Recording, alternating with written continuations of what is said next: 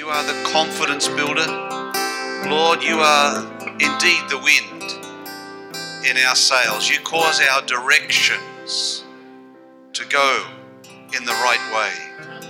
We thank you, Father, that, Lord, that you have gone before us Yes. and yet you come also after us. You are our, our protector, you are our strength, you are our Father. And we thank you today. We bless you.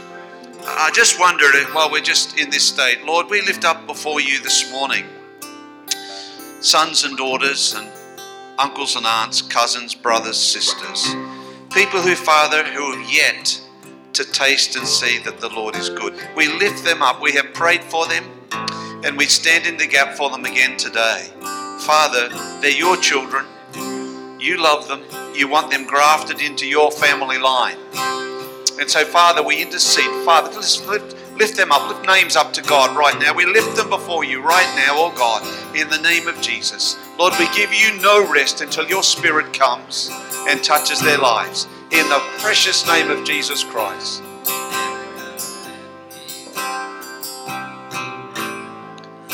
Bless you, bless you, bless you, bless you, bless you. Thank you, Lord. Amen. Please be seated. Good morning, everybody.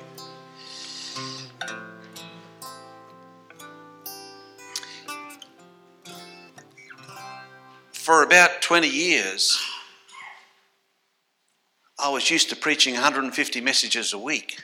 A year, a year, a year, yeah, yeah, yeah, yeah, yeah. A year. And uh, I guess I've got out of the groove of that a little bit in the last few years, a couple of years at least. And Garen has asked me to share the word today. So I hope, while I may not have the same. Thank you, Joe. I hope that you hear my heart today and that you, it does something. It does something uh, that some of you may just say yes and amen to, and some of you may say, wow, I've never realized that before. So I, I, want to do a couple of things, if I may, this morning. Firstly, I want to read to you uh, uh, of a little story. And then I want to read from the book of John, uh, Dan. That's where we'll be heading. Book of John, chapter 6. And then I'll try to, and, and it is quite a provocative scripture. It's one of the scriptures in the Bible that actually drives people away from Jesus. He came to pull people to him, but some of the things he says actually compels people to go the other direction.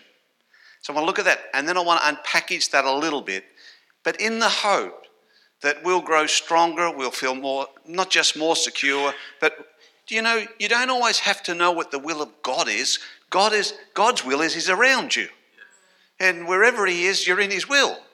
You know, I don't want to unpackage that too much today, but I want to encourage you if you feel, should I do this? Should I do that? When you fully understand who you are with the Lord, you'll have confidence to have a go. Faith is spelled R I S K. You hearing me this morning? All right, so let me just unpackage the story. Where's the clock? There it is. Here is a book. Um, Garen has seen this book. It's called Mary Wade to Us A Family History from 1778 to 1986. 1986 was when this book was published. Now, this book was put together by Margaret's auntie, who, if she was still alive today, she would be about 120. Now, she never married, she was a spinster and she was an educator. She wrote the science books that most of us grew up with. You know, the big blue science books? She was the author of those science books. And we grew up with her. She was a very intellectual lady. And, um, and about uh, 10 years before the publication of this book, she decided she wanted to follow her, find out everything there is to find out about her family tree. And so she commissioned in excess of $100,000 to get the information together, let alone publishing the book. And so this book is full of amazing documents, and it goes right back to this little lady here by the name of Mary Wade. And Mary Wade was 11 years old. She stole a piece of garment in the UK, and she was put on. She was put on a ship uh, called the Lady Juliana. I think it's in the second second fleet that came out here. And uh, at the age of 11, uh, she, she was sent to Australia for stealing something. But the bottom line is, uh, Mary is often referred to, for the older folk that understand history, of the mother of Federation. She was the mother of Federation because she had more kids than any other woman that come out on the Lady Juliana. And uh, you see, and we have discovered through this research that Margaret's is in this family line tree of Mary Wade. Garen is in the family line tree of Mary Wade. Ella and Mia are in the family line tree of Mary Wade. Guess what? I am not. That was a shock to me. For a few years, we have been going to family reunions and looking at the line of family of Mary Wade and particularly a man called Jonathan Brooker. Jonathan Brooker, as anyone lived in the Illawarra, you'll notice the name of a mountain there called Broker's Nose. His name was, in fact, Jonathan Broker, and that was named after him. That's where he lived, but the, for one reason or another, they changed their name to Brooker rather than Broker. But we go back and we look at length about the Illawarra, where the settlement of our family, Margaret's, I can't say our family line because I'm not in it, Margaret's family line, Garen's family line, come and settled in that part of the world. And uh, Margaret and uh, her brothers and other relatives, cousins, and they would come together in Yass every year and discuss the things that only bloodlines wanted to discuss. And then a photograph was taken one day. So, can we all get a photograph? So I thought, this is great. You've heard this me say this once before. And I stood up to get in the photo, as naturally I would. And um, humble people love to be in photos. And, uh, and, uh, and, and one of the brothers said, no, no, no, no, just the blood. Uh, and I, it didn't dawn on me. What, I've been going to this reunion for years. I, I've married to my wife for 42 years. We have children together. I've watched my brother in law's children grow they, they, they, and yet, and they said, No, no, no, you're not blood. And that shocked me to pieces. And it really shocked me for a long time. And I realized my son is blood. My grandchildren are blood, but Cassia and I are not. That is absolutely an indictment to me. And I was shocked by that, uh, that I'm not in the family line. But as time goes by, I want to read to you. This is what I've brought you. I said that little introduction to say this. Margaret had to stand up in front of the clan.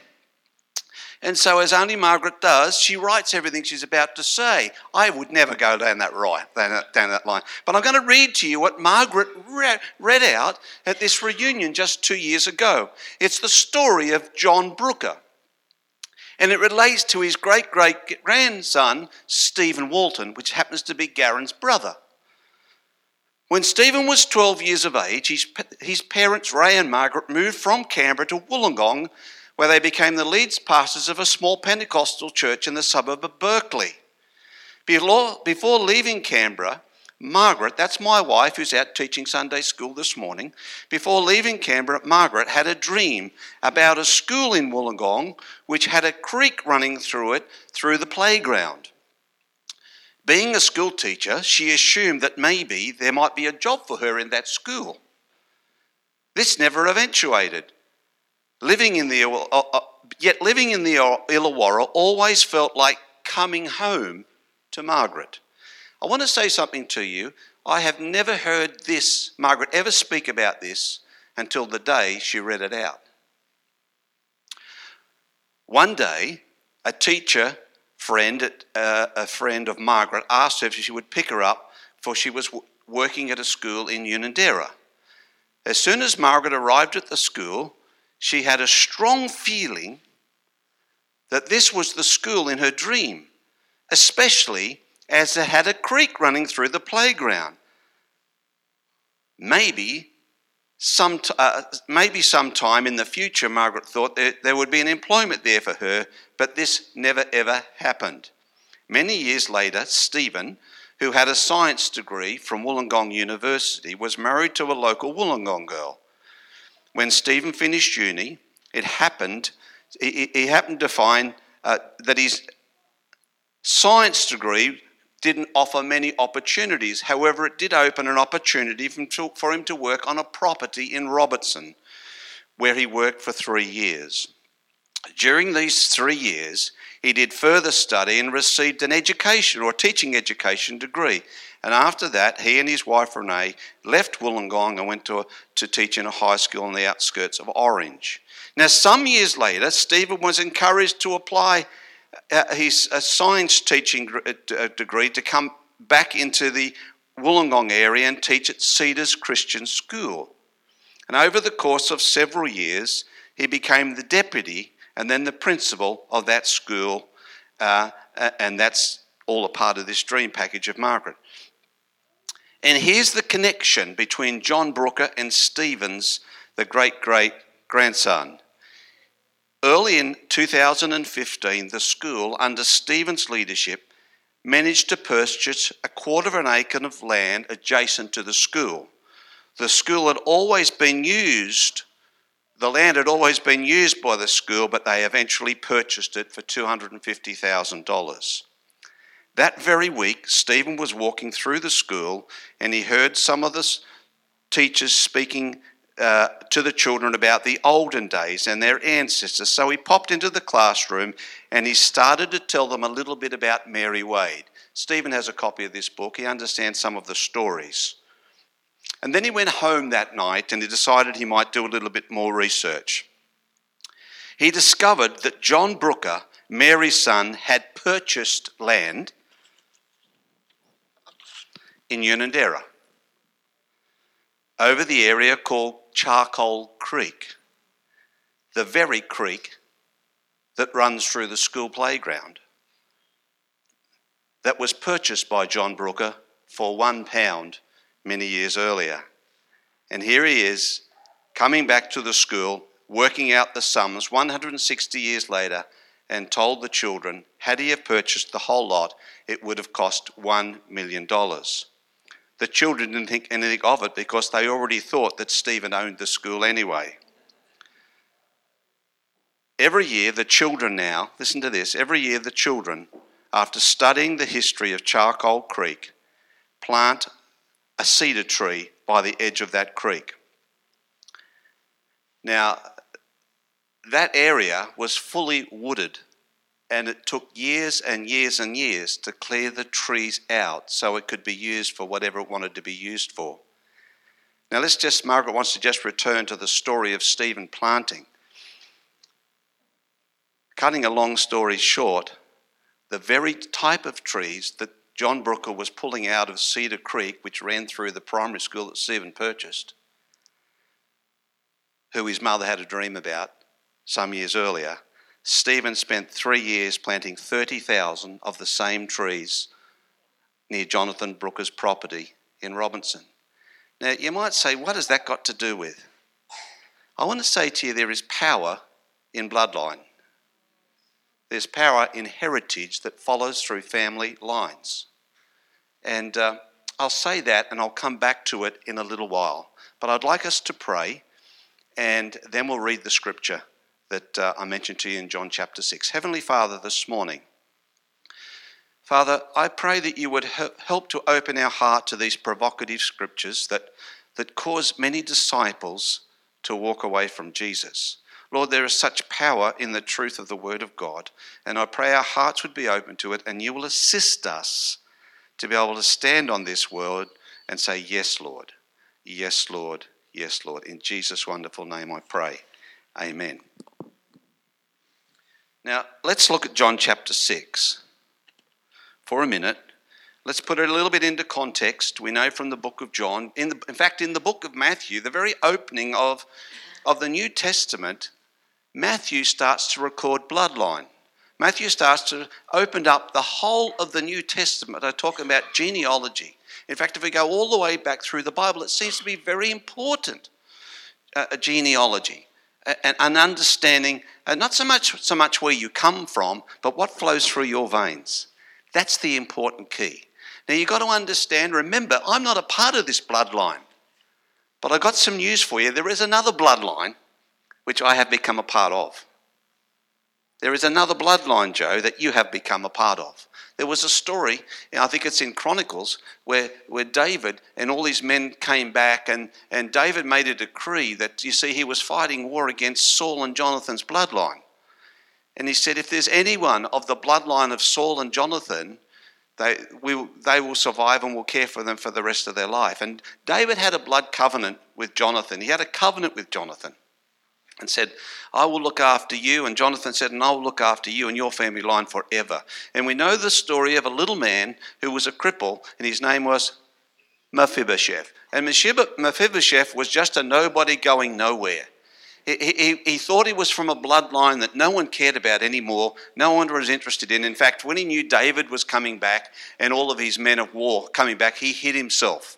But David knew, he understood the power of bloodline. David was referred to in bloodline on many occasions throughout the Old and the New Testament, particularly in the book of Matthew. It says, From the days of David, Matthew starts to unpackage the bloodline uh, right through to Jesus.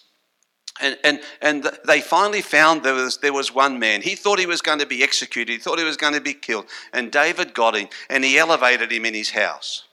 It's like a, it's like a story of what Jesus can do when he can take a hold of somebody like just an ordinary person like you and me.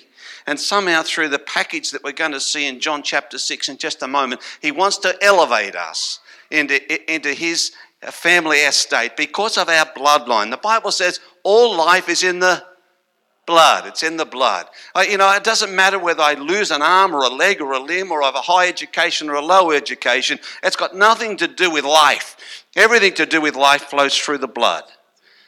Blood. It, and, and we know the story that Jesus came and he sacrificed his blood. Cassia put it together so amazingly this morning. I hope I can do justice to what she had to say and compliment what she had to say. But it has everything to do with, with a bloodline. Okay. Here we go. Let's just read this passage of scripture. Luke chapter, John chapter 6, coming from verse 53. Thanks, Dan. And as he's putting that scripture up, the people had seen amazing things. People healed and eyes opened and feeding of the 5,000 plus women, women and children. There was heaps of it. And this was right on the edge of this incredible feeding frenzy that took place when Jesus did all those uh, amazing things and he fed the poor like they'd never been fed. In fact, these poor people were so well fed, there were 12 basketfuls uh, left over and nobody missed out on anything. They were full. And then Jesus goes and starts preaching in Capernaum about the, the wonderful things of God. And this is where, it, and, the, and then they started, the, the poor people started think, well, we've had a great feed, a miraculous feed. And they went searching for Jesus again. They couldn't find him. They knew, realized he was on the other side of the lake. And they all gathered round while Jesus is preaching this word. And, um, and, uh, and they, they didn't want their hearts changed to the kingdom of God. They just wanted more of whatever it is they were getting in the, in the past. Just want more. Sometimes we want Jesus because we just want more. But it's not about getting more, it's about getting Him. So he goes on, and these are the words that he has to say. I assure you, unless you eat of the flesh of the Son of Man and drink of his blood, you cannot have eternal life within you, or it says in the King James Version, you can't have eternal life within you now. But those who eat my flesh and drink my blood have eternal life, and I will raise them up in the last days. For my flesh is the true food, and my blood is the true drink. For all who eat my flesh and drink my blood remain in me, and I in them. Down to verse 60. Even his disciples, having heard these things, struggled to understand. How can anyone, ex- anyone accept it? They said. Jesus knew within him that his disciples were complaining, so he said to them, Does this offend you? Then what will you think if you see me, the Son of Man, return to heaven? It is the Spirit who gives life, eternal life. Human effort accomplishes nothing. And the very words that I have spoken to you are spirit and life, but some of you don't believe me. Verse 66. And at this point, many of his disciples turned and deserted him. That, that, that, when I read that verse, it nearly broke my heart. The, the very Son of God himself, he was making declarations of truth, and yet some of his disciples. We're not talking about the poor that just had a feed. These were followers of Jesus. These were the wholehearted believers of Christ. And, and he quoted something that was so strange and that was so foreign to them, yet we on this side of history appreciate what Jesus had to say. But, but I'd like to suggest to you this morning there are still Christians today, there are still denominations today that pull back from these words what I'm just about to open up to you about what Jesus had to say.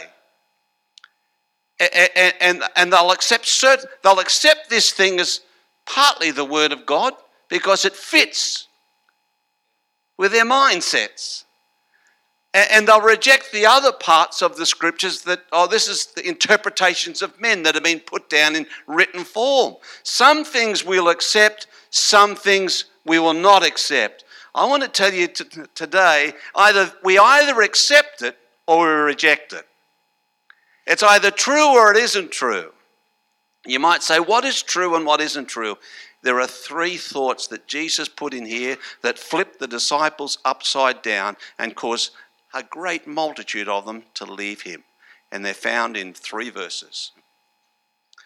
They're found from verse 53 to 56. I assure you, unless you eat the flesh of the Son of Man and drink his blood, you cannot have eternal life within you.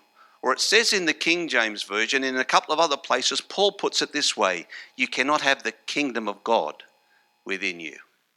You, you know, you're either, you're either in the kingdom or you're out of the kingdom. As Cassia said this morning, there is something powerful about Jesus, this kingdom within, or the life of God within. Now, it's not hard for some people to say, oh, well, I can believe in eternal life and, and this, that, and the other. Most people believe in eternal life. Ecclesiastes says that God has placed eternity in the hearts of every man.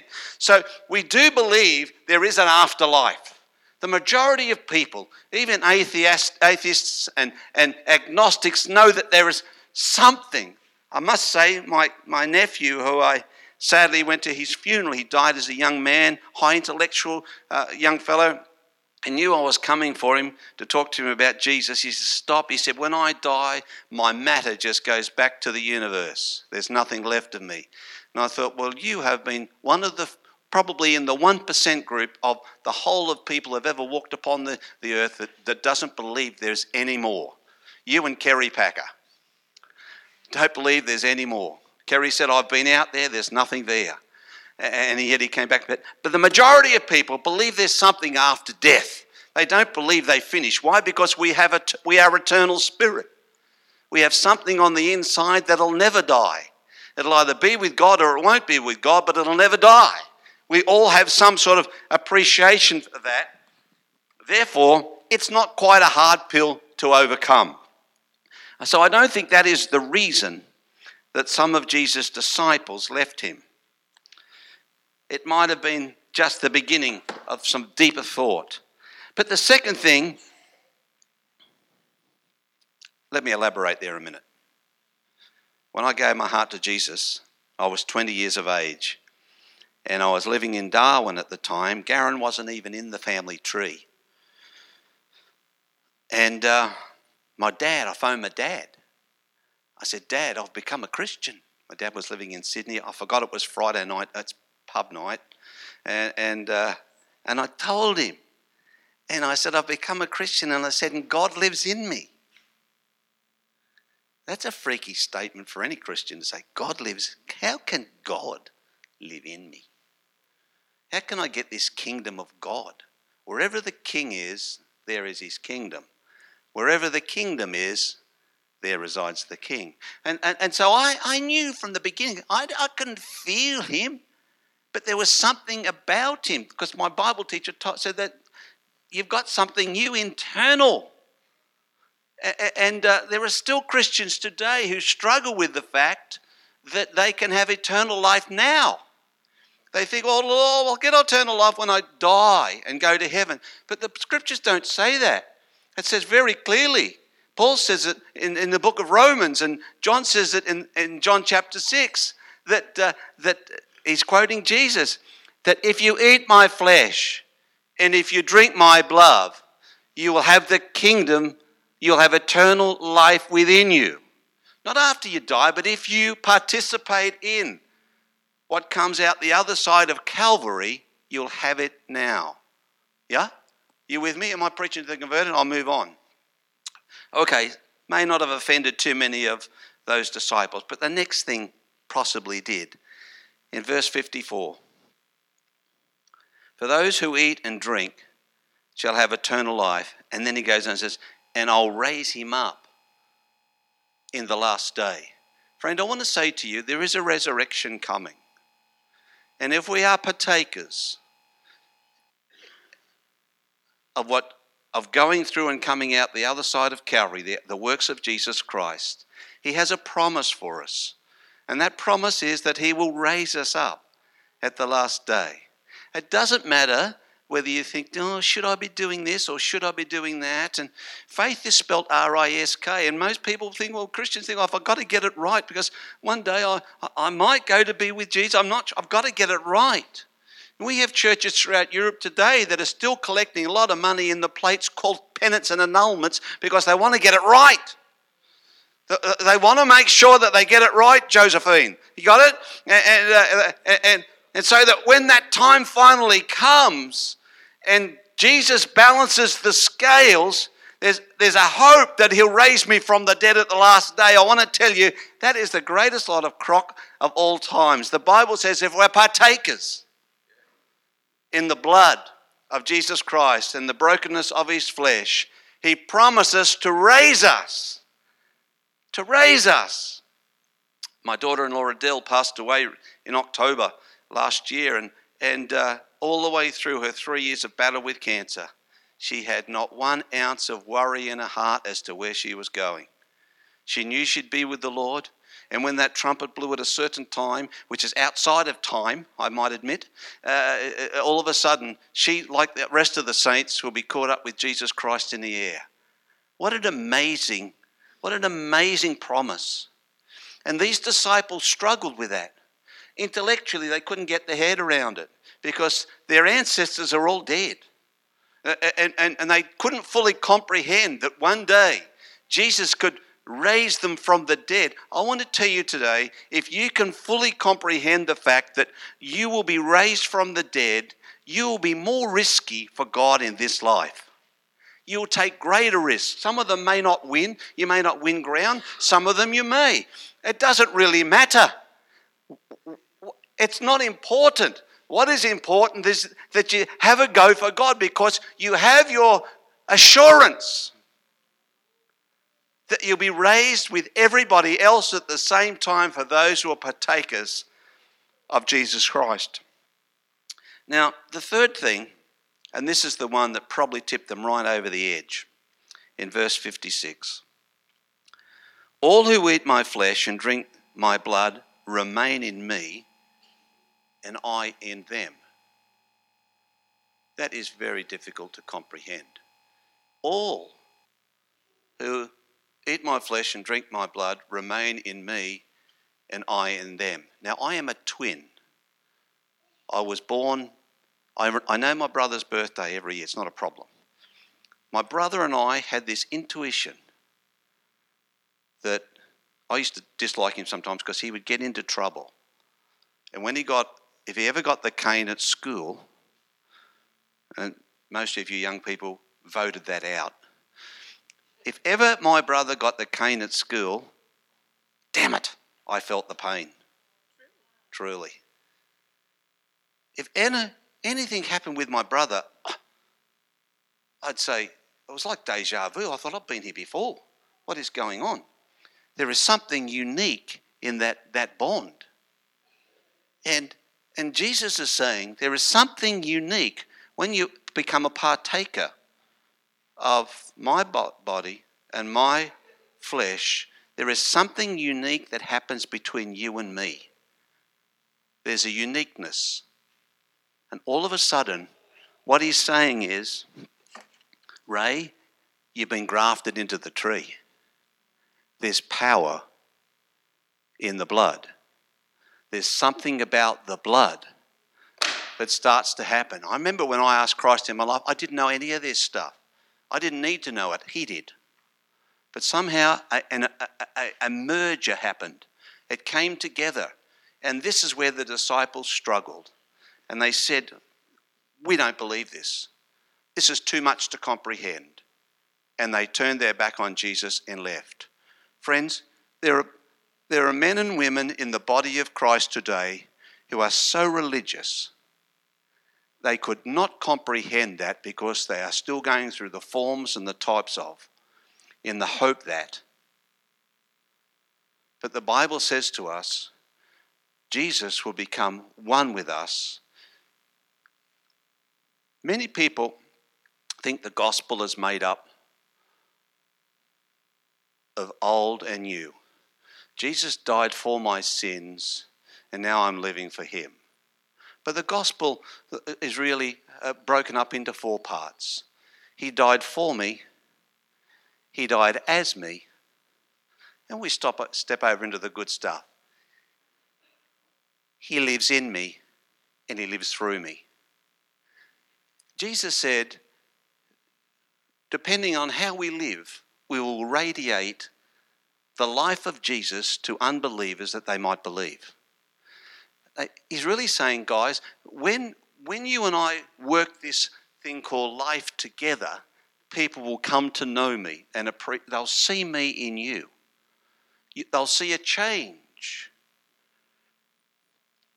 And so, this is called, and this is the first time it's ever been recorded in the Gospels when Jesus makes that statement.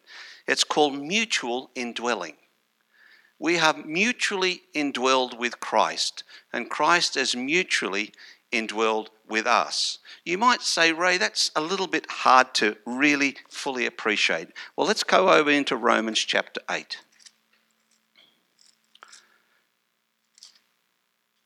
Cassius said this very scriptures this morning. I want to encourage you when you need to fear not. The greater one indwells you. He lives in you. He's made his home with you. He wants to walk with you. He wants to work through you.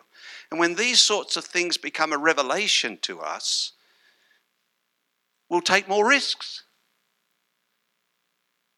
We'll have a lot more confidence.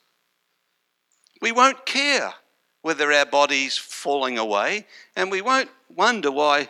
How come this one gets healed and that one doesn't when somebody prays? It doesn't really matter. The fact is, He's in you and he's living through you. He's intertwined with you. This is precisely what Mephibosheth had because uh, he didn't earn it, but he was in the bloodline of Jonathan. And here is, here is um, the Apostle Paul saying in Romans 8, verse 1 So now there is no condemnation. How much condemnation is there? None. There is no condemnations that those who belong to Christ Jesus. Why is there no condemnation? Because he doesn't want condemnation inside of you because he wants him inside of you. Joe. There is no condemnation for those who are in Christ Jesus. For the power of the living, life giving Spirit has fed, has freed you uh, through Christ Jesus from the power of sin and death. That's the first part of the blood of Jesus, where He's cleansed us. That's the, that's this side of Calvary. He's taken us right through to the cross. But then he goes on in a moment. But let's go down to verse 10. For since Christ lives within you, even though your body will die because of sin, your spirit will be alive. So some of us are going to have bodies that aren't great. But it doesn't matter. We have the king inside who is great. My daughter in law Adele, I mentioned to you, she had a body that was failing her. But she didn't, it didn't matter because she had the king within her. You see, that's what builds confidence to keep moving forward. And she said, The Spirit of God who raised up Jesus from the dead, what? Lives in you. He's talking about Christians on the earth today. Now let's go over into the second part of the blood. And from verse 14, for all who are led by the Spirit of God are what? Children of God. Nobody could ever call God Father. Jesus was the first one that ever walked on the earth that used to call him Father. He was always by a different name El Shaddai, the great I am. He said, But you can call him Father. This is Paul saying, You can call him, they are called children of God. So you should not be like the ones cowering and fearful slaves. You should behave instead like God's very own children, adopted into his family, calling him Father, dear Father, or Abba Father. For his Holy Spirit speaks to us deep in our hearts and tells us that we are children of God. God gives his son Jesus, this is the key, this is the key that I was coming to. And since we are his children, we will share with his treasures. You know, Jesus has treasures. He is the Prince of Peace. He's the Son of God. He, he's, he's there with God. And he's saying that since we are his children, we will share in his treasures for everything God gives to his Son, Christ gives to us.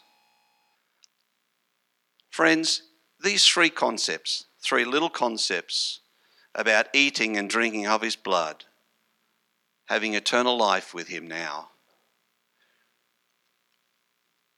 having the kingdom of God now, having the mutual indwelling now, for some is too hard to fathom.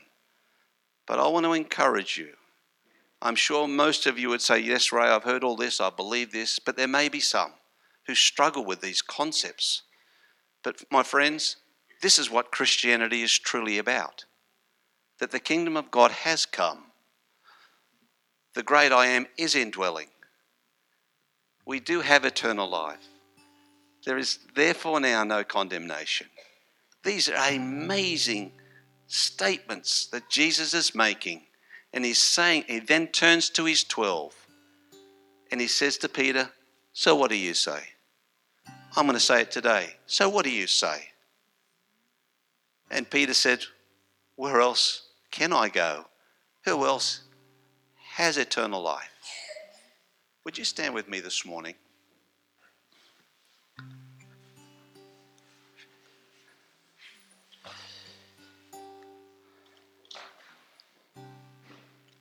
Eternal life is for now.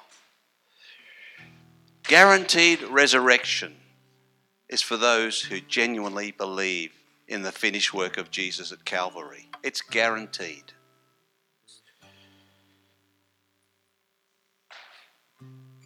And the mutual indwelling of Jesus Christ is for all who believe. Father, this morning, we may not fully comprehend everything that you have done. The works of God are amazing. Lord, that you would open our hearts, open our thoughts, saturate us with a revelation today of these wonderful truths. No wonder Jesus said, As often as you come together, eat and drink this in remembrance of what I have done. Lord, you are there's nothing you have left out of the package. It is complete. There's no appendix yet to come. It's amazing. Lord, open our hearts and give us the confidence to truly believe all that the Bible says. Give us the confidence to walk forward and have a go in life, have a go at situations and circumstances, no matter what the outcome is going to be, because nothing can separate us from the love of God. Not a thing. No matter how far we go, how high or how low, no matter what we stoop to or no matter what we rise to, nothing can separate us from the love of God. Father, we want to walk from this place incredibly confident, incredibly proud, knowing that we have been that we've been brought into the bloodline of Jesus Christ, that we get to become co heirs with Him, partakers with Him of the future that is to come. Lord, you are truly amazing to share all of the gifts and all of the wonder that the Father has placed in your hand. You have chosen to share it with us. You are something, and you are good. In the wonderful name of Jesus, amen.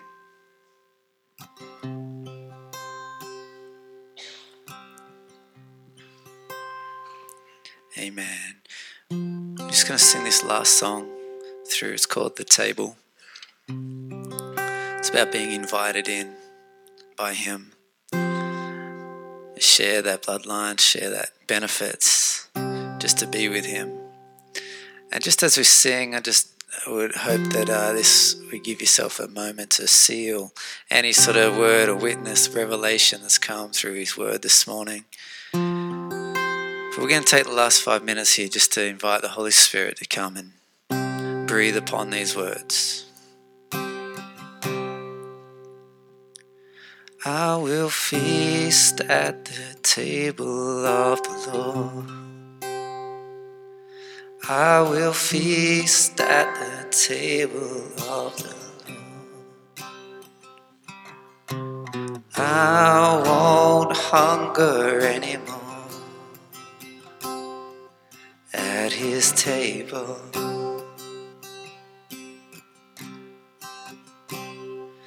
There is peace at the table of the Lord. Thank you, God. There is peace at the table of the Lord. I won't worry anymore at his table. Come on, he invites you in. Come, all you weary, come and find His yoke is easy, His burden light.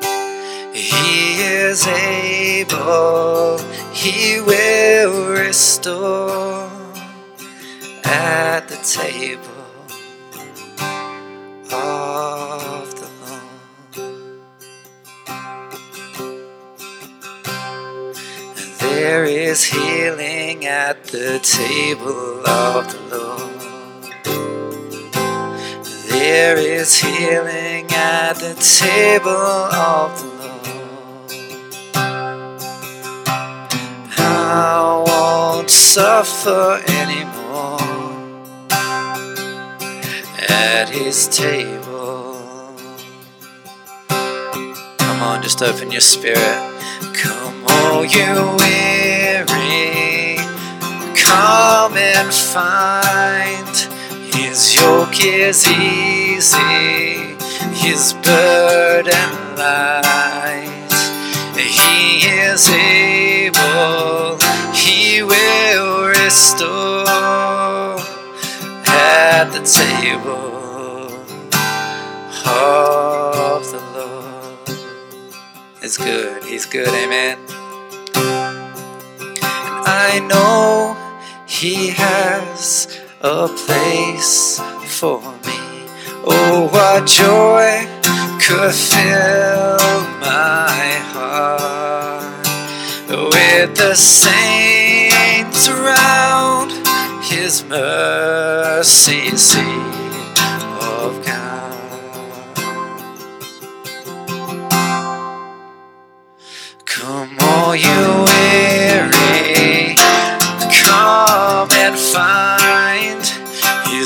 yoke is easy, His burden light. He is able, He will restore at the table of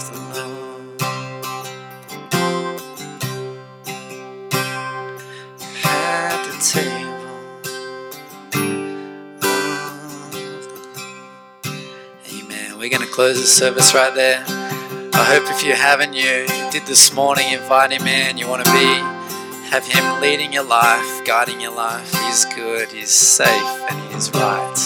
Have a great week. We've got tea and coffee out there, and biscuits and snacks. Kids will come running out soon, and so catch up with that person you want to before they do. It's hectic.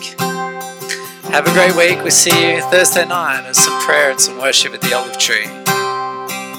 I'm just going to keep playing. If you, you're welcome to come to the front. If you're meeting with God right now, that's that's fine.